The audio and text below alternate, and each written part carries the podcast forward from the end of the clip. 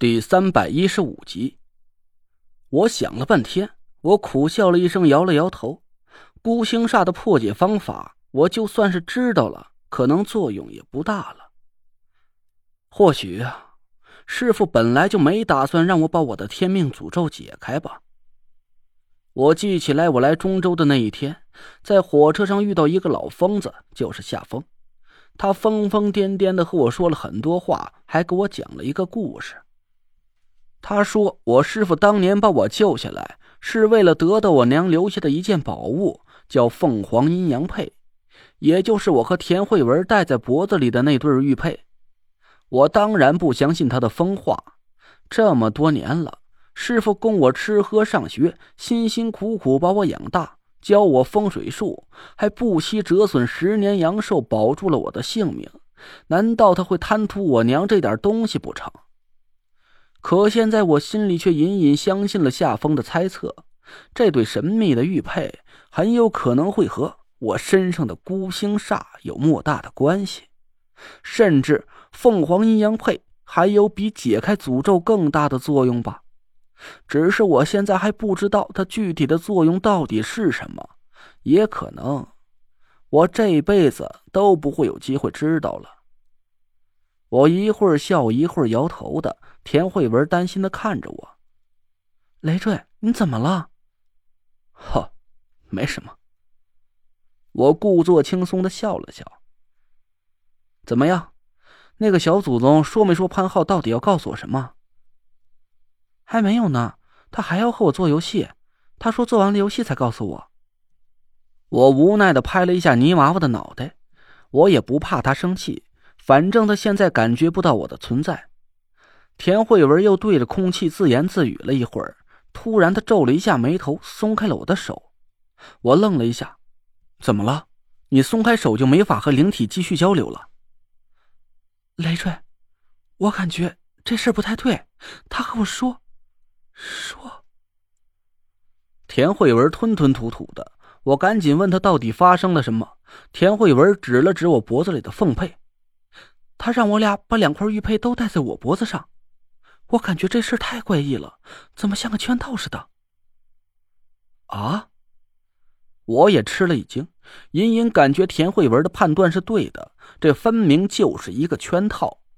自从我和田慧文成亲的那天，我们交换了凤佩和黄佩之后，我就从来没把这块玉佩摘下来过。在这将近一年的时间里，凭借凤佩和黄佩的奇特感应，我和田慧文不知道化解了多少次生死危机。甚至我还因此得到了丹田里的凤凰双鸟，道行凭空提升了一大截。现在想想，虽然这很有可能是我师傅的一个阴谋，但猜测毕竟是猜测，在师傅没有真正向我动手之前，我还是宁愿去选择相信他的。但现在泥娃娃却让我摘下凤佩，把两块玉佩都在这田慧文的脖子上，这是个让人难以理解的事儿。一个泥娃娃里的灵体怎么会知道凤凰阴阳佩的秘密？难道说他也是我师傅派来的，想要用这种办法杀死我和田慧文？累赘，怎么办？田慧文皱着眉头看着我，我的脑子飞速转了半天，还是咬了咬牙，照他说的做。啊，那要是你一旦出什么事怎么办？我。我不。田慧文惊慌的抓着我的胳膊，我笑着刮了刮他的鼻子。破解不了这个煞局的谜团，两天以后我俩一样也会死。管他呢，是福不是祸，是祸躲不过。既然五魁的老怪物们想跟我们玩把大的，那我就干脆奉陪。我把脖子上的凤佩摘下来，就在那一秒钟，我丹田里突然一暗。不停旋转的凤凰双鸟一下子不见了。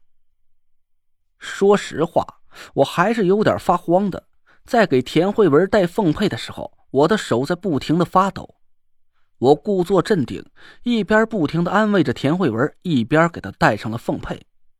我刚把凤佩戴到田慧文的脖子里，突然眼前一空，田慧文竟然凭空不见了。哎，慧文，慧文！我赶紧伸手去抱田慧文，却一把抱了个空。我这才想起来，凤佩和黄佩结合在一起，可以达到阴阳绝对平衡。两块玉佩同时戴在田慧文的脖子上，她就变成灵体了。这下好了，只要田慧文不摘下玉佩啊，我直接找不到她的存在了。我和王月无奈的对看了一眼，心里都隐隐有点不安。要是泥娃娃里的灵体真的对我和田慧文心存不轨，那这下田慧文可就危险了。我感知不到他的存在，即使他发生了什么危险，我也不知道啊。我急得来回不停的打转，真希望田慧文现在赶紧摘下玉佩显出身形。你也别太着急了，既然你师傅给你出了这个题目，无论早晚吧，我想你们都要去面对。王月叹了口气，我慌乱的点了点头。王月问我：“要是慧文有危险，你砸碎这个泥娃娃，能不能把他救出来？”我想了一下，摇了摇头说：“应该不能。这个泥娃娃是灵体暂住的一个载体，砸碎了也无法伤害他的本体，反而会让他失去禁制，会对田慧文更不利。”王月点了点头，不说话了。我们俩焦急的等了足足二十多分钟，突然眼前一闪，田慧文又出现在我面前。我赶紧上去一把抱住了她，上下打量了好半天。你没事吧？那个灵体有没有伤害你？他都跟你说什么了？田慧文扑哧笑了起来，她把凤佩重新戴回我脖子上。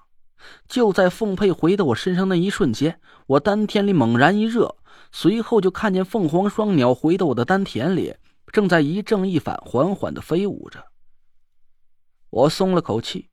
我刚才还在暗自担心，我真不知道我摘下凤佩之后，这两只鸟会不会从此就一去不返了。现在正是关乎我生死命运的紧要关头，要是没有了凤凰双鸟的加持，我真不知道接下来该怎么去应付这层出不穷的各种状况。突然，我眉头一皱，疑惑的看向田慧文。一股说不上来的奇怪气息蔓延在他身上，这股气息非常陌生，我敢肯定以前我从来没有见过。但不知道为什么，我内心深处却隐隐感觉这道气息又好像很熟悉的样子。这种感觉很奇怪，怎么说呢？其实我心里非常清楚，我从来就没和这道气息产生过任何的交集，但我总感觉这道气息我好像在哪儿见过。是一个很陌生的地方，一个很陌生的时间，就像是前世一样。当然，我也知道我这种感觉很无厘头，这是根本不可能发生的事儿。每个人在转世的时候都会喝下孟婆汤，把前世的事情忘得干干净净的。就算是我前世和这股气息的主人见过，我也不可能记得起关于那个人的任何片段，除非……我喝的是一碗假孟婆汤。田慧文把凤佩给我戴好，朝我神秘的一笑，说：“我不光是没事儿，反而还得到一个大大的机缘。”大机缘？我愣了一下，说：“什么机缘？”田慧文神秘的笑了笑，他没有马上回答我的问题，走到树下去捡了几块大大小小的石头，放在地上。